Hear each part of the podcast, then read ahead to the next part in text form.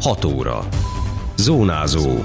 Érd és a térség legfontosabb hírei. Beköltözés. Érd az első az újonnan betelepülők száma alapján. Ivartalanítási akció a vártnál is nagyobb volt a túljelentkezés a Siriusnál. Egészséghét, tematikus napokat tartanak a Sóskúti Andretti iskolában.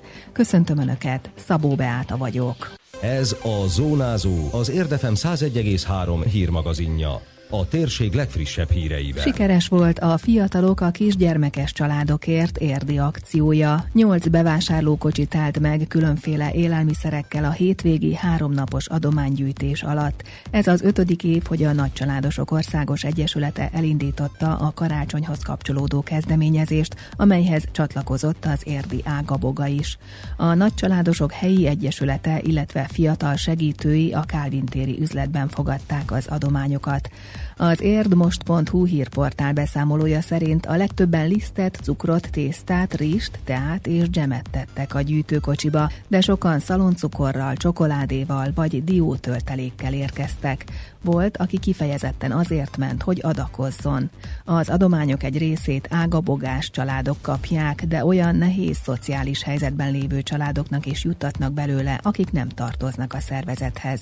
Az Ágaboga Egyesület a következő két hétvégén is folytatja a gyűjtést, amelyről még többet olvashatnak az Érdmoston. Érd a legnépszerűbb. Egy nemrég közzétett összesítés alapján csupán három megyeszékhely és nagyváros volt tavaly, ahová többen költöztek, mint ahányan elhagyták a települést, és ezek között is Érd áll az első helyen. A város lélekszáma 952-vel nőtt az ingatlan.com által publikált lista szerint, amelyet a Központi Statisztikai Hivatal és a saját adatai alapján állított össze. Balog László vezető gazdasági szakértő ezt azzal magyarázta, hogy Érd közel van Budapesthez, jó a közlekedése, ugyanakkor itt kedvezőbbek az ingatlanárak, mint a fővárosban.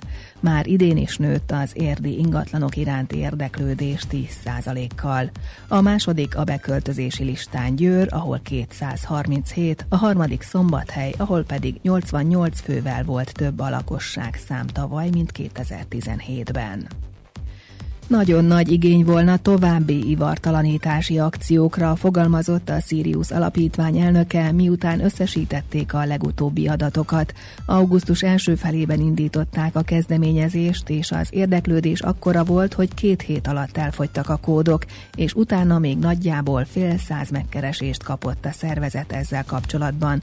A műtéteket október végéig lehetett elvégeztetni. Bőtös Andrea rádiónak elmondta, hogy több mint 110 állatot ivartalanítottak akár a sokszorosa is elkelne ennek a segítségnek. Tehát azt vettük észre, hogy borzasztó nagy igény lenne rá továbbra is. Tehát mi minden évben azon voltunk, hogy szervezzünk hasonló támogatott akciót. Nem minden évben sikerült, de azért többnyire igen, és minden évben túljelentkezés volt. De most ez valahogy olyan év volt, amikor még a várakozásunkat is felülmúlta a jelentkezők létszáma. Összesítettük a, a résztvevőket, és összesen 114 állatot tudtunk így támogatni, 114 házi kedvencnek a műtétjét. Ennek nagyjából a háromnegyede az macska, azon belül is inkább nőstény, de, de vegyes. Úgyhogy azt gondoljuk, hogy a macskák lennének a, a fő célpont ebben a tekintetben. Nagyon-nagyon nagy igény lenne a cicáknak a támogatott ivartalanítására. Több mint 400 ezer forintot fordítottak az idei támogatott ivartalanítási akcióra. Ennek nagy részét az önkormányzat pályázatán nyert összeg teszi ki, illetve gyűjtésekből is volt egy kisebb alap. Ennek köszönhetően az állattulajdonosok jóval olcsóbban, egy átlagos árnak kevesebb, mint a feléért megoldhatták a műtétet, amelyel elkerülhetik a nem kívánt szaporulatot.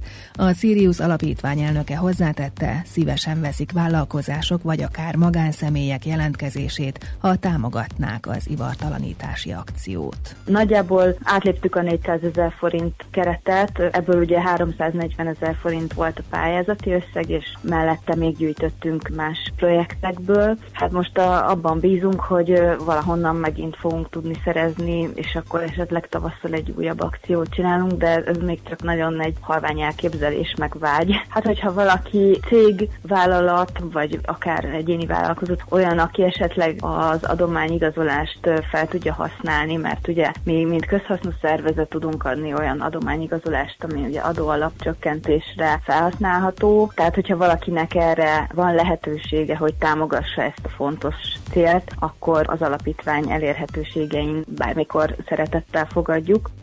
A szervezetről a siriusalapítvány.hu oldalon tudhatnak meg többet, illetve a további részletekről az érdmost.hu oldalon is tájékozódhatnak, ahol a teljes interjút is meghallgathatják. Egészséghetek a Sóskúti Andretti Károly általános és művészeti iskolában. A múlt héten az alsósok számára rendezték meg a tematikus napokat, ezen a héten pedig a felsősöknél kerül jobban előtérbe ez a téma.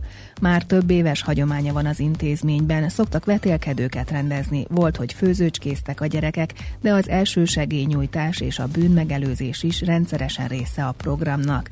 Szükség van az ilyen rendezvényekre, hiszen az egészségünk a legfontosabb, nyilatkozta Kuzselné Sóber Ágnes igazgató. A gyerekeket pedig arra próbáljuk az egészséges életmódra nevelni, arra, hogy sportoljanak, hogy sokat legyenek a levegőn, hogy mi itt a szünetekben nagyon sokszor kimegyünk és, és kim vannak a levegőn, tehát ezek ilyen alapdolgok. Szelektíven gyűjtjük a szemetet, tehát sok mindennel így a fenntarthatósággal, az egészséges életmóddal összefüggően próbáljuk a gyerekeket nevelgetni. Ha esetleg ez nem lenne még valakinek teljesen egyértelmű, akkor erre azt gondolom, hogy felkészítjük, tanítjuk őket, hogy miért fontos ez, kicsit jobban ráerősítünk, hogy fontos, hogy vizet igyon, hogy fontos, hogy ne sokat üljön a számítógép előtt, tehát ezek mind ide tartoznak, és a legfontosabb még az az első segélynyújtás is, ahol ugye egy nagyon sok köznapi dolgot megtanulhatnak a gyerekek, hogy amikor segíteni kell, akkor tudjon, és ott legyen, és hogy vállalja fel, és megmentheti bárkinek az életét. Másfajta tematikus heteket is szoktak tartani, és ezeket nagyon szeretik a gyerekek. Színesebbé teszik a napokat, és változatossá a tanulást, ahogy az egészséghét is fűzte hozzá az Andretti iskola igazgatója. Minden gyermek kapott egy olyan lapocskát, amit töltenie kell egész héten. Ezeken például olyan van, hogy mennyi vizet ivott aznap, például mennyit aludt, esetlegesen mennyit ült a számítógép előtt. Nem írja rá a nevét, ezen mindenki egy kis jelzés értékűen valamilyen kis figurát, szimbólumot írhat rá, és a végén a kollégáim kiértékelik majd a héten, hogy az iskolának tulajdonképpen például ilyen szempontból milyen mutatókat mutatunk, és hogy hol kell esetleg ebben még ugye előre lépni, és a hétre is pont ez lesz jellemző, hogy itt is egy ilyen tematikus napok lesznek, egyik nap totó, a másik nap reggeli vizit, akkor lesz olyan, hogy egy segélynyújtó előadáson vesznek részt a gyerekek, és akkor projektet kell készíteniük az egészséghéttel kapcsolatosan, és az egészet itt is egy totó zárja a felsősöknél. Nemrég a szakmák napját is megtartották a Sóskúti iskolában, ahol 17 mesterségből hetet választhattak a továbbtanulás előtt álló diákok, ezeket ki is próbálhatták, és minden állomáson pecsétet és a végén ajándékokat is kaptak. Az Andretti iskola igazgatója szerint nagyon eredményes délután volt, mert a tanulók jobban megismerhették a kiválasztott szakmákat, emellett a szülők és a gyerekek visszajelzései is pozitívak voltak. Középpontban az időjárás, a Csuka Zoltán Városi Könyvtár gyermekkönyvtárában erre a hónapra ezt a témát választották az iskolásoknak és óvodásoknak szánt foglalkozás sorozathoz. Nida Judit igazgató helyettes elmondta, hogy a generációváltás miatt újra és újra beszélgetnek erről a gyerekekkel, illetve ehhez kapcsolódó olvasmányokkal készülnek. Folyamatosan jönnek hozzánk óvodás, kisiskolás csoportok, és nagyon sok a jelentkező, ennek nagyon-nagyon örülünk.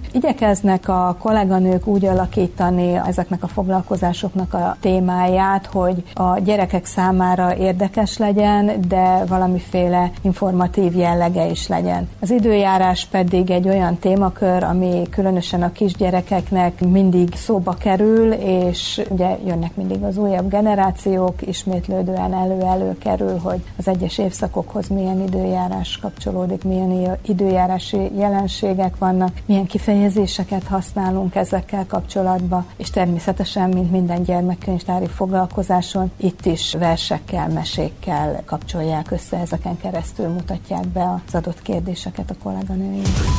Időjárás.